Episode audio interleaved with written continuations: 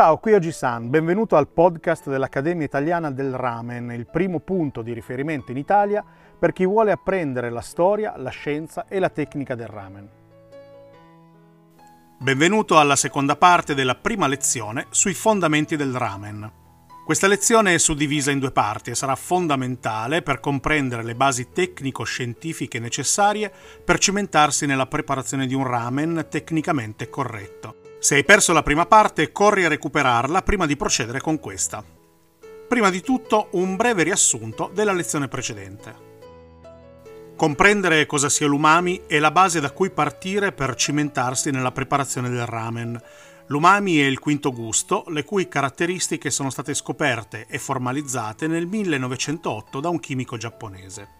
Tali scoperte hanno rivoluzionato la cucina mondiale e i più grandi chef del mondo hanno pubblicato libri su questo argomento. L'essere umano, fin dalle sue lontane origini, ha un rapporto speciale con l'umami ed esso è stato uno degli elementi che hanno contribuito allo sviluppo della razza umana. Ci sono diverse evidenze scientifiche che indicano quanto l'umami sia importante per gli esseri umani, fin dalla primissima poppata dei neonati. L'umami amplifica e rende più persistente il gusto salato e la percezione degli aromi di contorno dei cibi, facendo in modo che i sapori perdurino più a lungo in bocca, contribuendo più di qualsiasi altro elemento a generare quella cascata di sensazioni di piacevolezza che scaturiscono dai sapori. Le cucine di tutto il mondo hanno imparato a utilizzare materie e ingredienti spontaneamente e lo fanno ormai da millenni. Il segreto dell'umami è quindi racchiuso in due concetti, amplificazione e permanenza dei sapori. Veniamo ora ai meccanismi dell'umami per svelarne quanti più segreti possibile. Ogni volta che assaporiamo un cibo si mette in moto una complessa serie di meccanismi che fa partire un segnale che dai recettori posti sulla lingua scorre fino ai neuroni. I gusti chiaramente percepiti come distinti tra loro sono l'acido, l'amaro, il dolce, il salato e l'umami, Quest'ultimo, sebbene i suoi meccanismi e le sostanze che li innescano siano stati materia di studio fin dai primi anni del Novecento, è stato riconosciuto dalla comunità scientifica mondiale come gusto a sé stante solamente a metà degli anni Ottanta. Tuttavia oggi le cose sono molto diverse e tantissimi grandi professionisti della cucina hanno scritto molti libri sull'argomento e promuovono l'umami come vera ricerca ultima dell'arte gastronomica. Ma come funziona di fatto l'umami? I recettori presenti nella nostra lingua sono racchiusi all'interno dei cosiddetti bottoni gustativi, che a loro volta trovano posto all'interno delle papille linguali o gustative, e in misura minore anche nel palato molle, nell'epiglottide e nella parte iniziale dell'esofago. Alcuni di questi recettori sono specializzati nell'attivarsi solamente in presenza di sostanze che veicolano l'umami. Il meccanismo con il quale funzionano è molto particolare e affascinante. Per spiegarti come funzionano, userò un esempio figurato molto divertente. Hai presente quelle piante carnivore a due valve che intrappolano con uno scatto gli sfortunati insetti che vi si posano sopra? In qualche modo i recettori dell'umami funzionano alla stessa maniera. Nel loro stato naturale le parti che li compongono sono aperte, ma quando una specifica molecola viene a contatto con essi, questa si comporta come una cerniera, facendo sì che esse si richiudano.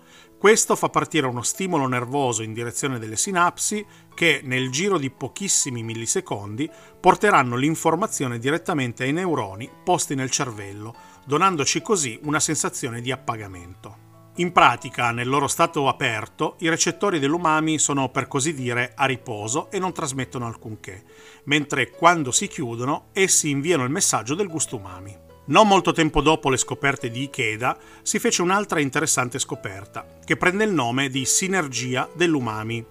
In pratica si notò che in presenza di altre specifiche sostanze, oltre a quella principale, questo effetto cerniera veniva potenziato, rendendo più persistente il gusto in bocca. Come ricorderai, il segreto dell'umami è l'amplificazione dei sapori e la maggiore persistenza di essi in bocca. Ecco spiegato nel modo meno tecnico possibile il meccanismo che vi è alla base. Ma a questo punto dobbiamo chiederci quali sono le sostanze che innescano la percezione dell'umami? La principale e più efficiente sostanza in grado di trasmettere il sapore umami è l'acido glutammico, un aminoacido non essenziale che il nostro organismo è quindi in grado di produrre allo scopo di adempiere a moltissime funzioni fisiologiche. Gli amminoacidi sono le molecole organiche che formano le proteine e hanno quindi una grandissima importanza per il funzionamento degli organismi viventi. Nello specifico, l'acido glutammico è l'amminoacido più presente nel corpo umano e nella sua forma ionizzata, il glutammato, è il principale neurotrasmettitore della retina, oltre ad essere impiegato in molteplici funzioni metaboliche come la formazione dei ricordi, la gestione dell'attenzione e la regolazione delle emozioni. Inoltre interviene in processi determinanti come la neuroplasticità, l'apprendimento e il movimento. Sono certo che quando hai sentito la parola glutammato, la tua mente è volata direttamente al glutammato monosodico, ovvero il sale di glutammato. E non hai affatto sbagliato. Il glutammato monosodico, infatti, altro non è che glutammato in forma salina o cristallizzata, ed è il principale responsabile del gusto umami che percepiamo. Per molto tempo il glutammato monosodico è stato oggetto di pregiudizio e timori scaturiti da una leggenda metropolitana che tutti gli studi condotti fino ad oggi hanno smentito, ovvero quella riguardante la sindrome da ristorante cinese, imputata appunto al glutammato monosodico. Quello che non molti sanno, tuttavia, è che ogni volta che spolveriamo del parmigiano reggiano sui nostri spaghetti o mangiamo una buona salsa al pomodoro, magari fatta restringere per bene, stiamo inondando il nostro piatto di massicce dosi di glutammato, contenuto naturalmente nel parmigiano e nei pomodori. Il successo di questi due alimenti infatti sta proprio nella carica di umami che essi sono in grado di apportare quando li usiamo per insaporire i nostri piatti. Anche la carne, il pesce, i latticini e moltissimi altri tipi di materie prime e alimenti sono in varia misura serbatoi di glutammato ed è questo il motivo per cui li troviamo appetitosi. Questi alimenti di fatto rappresentano una parte importante della base dell'alimentazione dell'intera umanità. Sebbene quindi l'industria ecceda nell'uso del glutammato, unito ad alcuni altri elementi che agiscono in sinergia per creare cibi ultra carichi di gusto, è possibile un uso corretto e salutare dei cibi contenenti naturalmente glutammato e quindi ricchi di umami. Anzi, padroneggiare il meccanismo della sinergia dell'umami attraverso la miscelazione di alcune materie di uso comune in cucina ci permette di creare preparazioni straordinariamente saporite con un minimo di conoscenze di base. Un esempio? Il nostro italianissimo soffritto, i cui componenti di base, cipolla, carota e sedano, ricchi di glutammato, agiscono in sinergia con l'inosinato contenuto naturalmente nella carne, dando vita al ragù, uno dei più deliziosi e tradizionali condimenti italici. Se ci fai caso, quando poco fa ti ho spiegato le scoperte relative alla sinergia dell'umami,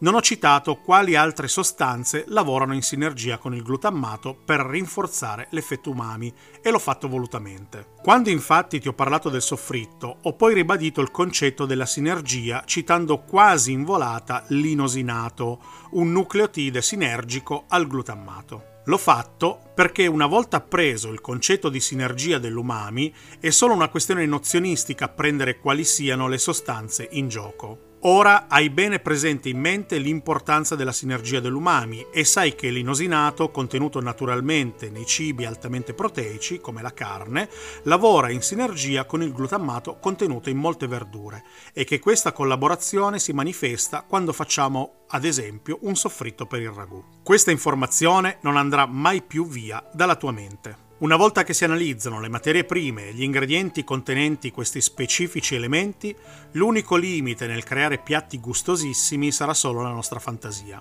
Sul sito dell'Accademia Italiana del Ramen, ilramen.it con il davanti, troverai una tabella che ti svela il contenuto in glutammato e inosinato per 100 g di prodotto relativo a moltissimi ingredienti e materie prime. Tutte le conoscenze di cui ti ho parlato fino ad ora sono ben radicate nella professione ristorativa giapponese e ogni cuoco di ramen conosce o dovrebbe conoscere le basi della sinergia dell'umami. Un esempio tipico è la preparazione preparazione del tonkotsu, il brodo denso a base di ossa di maiale, al quale si aggiungono parti di pollo ricche di nosinato, che in sinergia con il glutammato contenuto nelle alghe kombu e in altri ingredienti diventa un concentrato di umami che andrà poi a comporre, assieme ad altri elementi, la nostra gustosissima ciotola di ramen.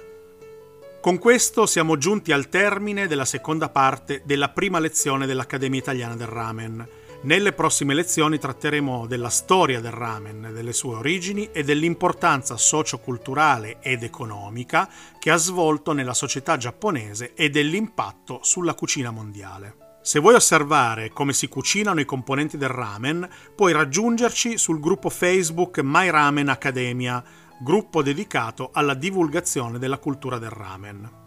Alla prossima lezione di ramen e un saluto da Oji-san. Ogni settimana pubblico una lezione gratuita sulla storia, la scienza e la tecnica del ramen. Il mio scopo è divulgare la cultura del ramen e insegnarne i fondamenti. Puoi supportarmi attraverso una donazione dal sito ilramen.it. Un saluto da Oji-san.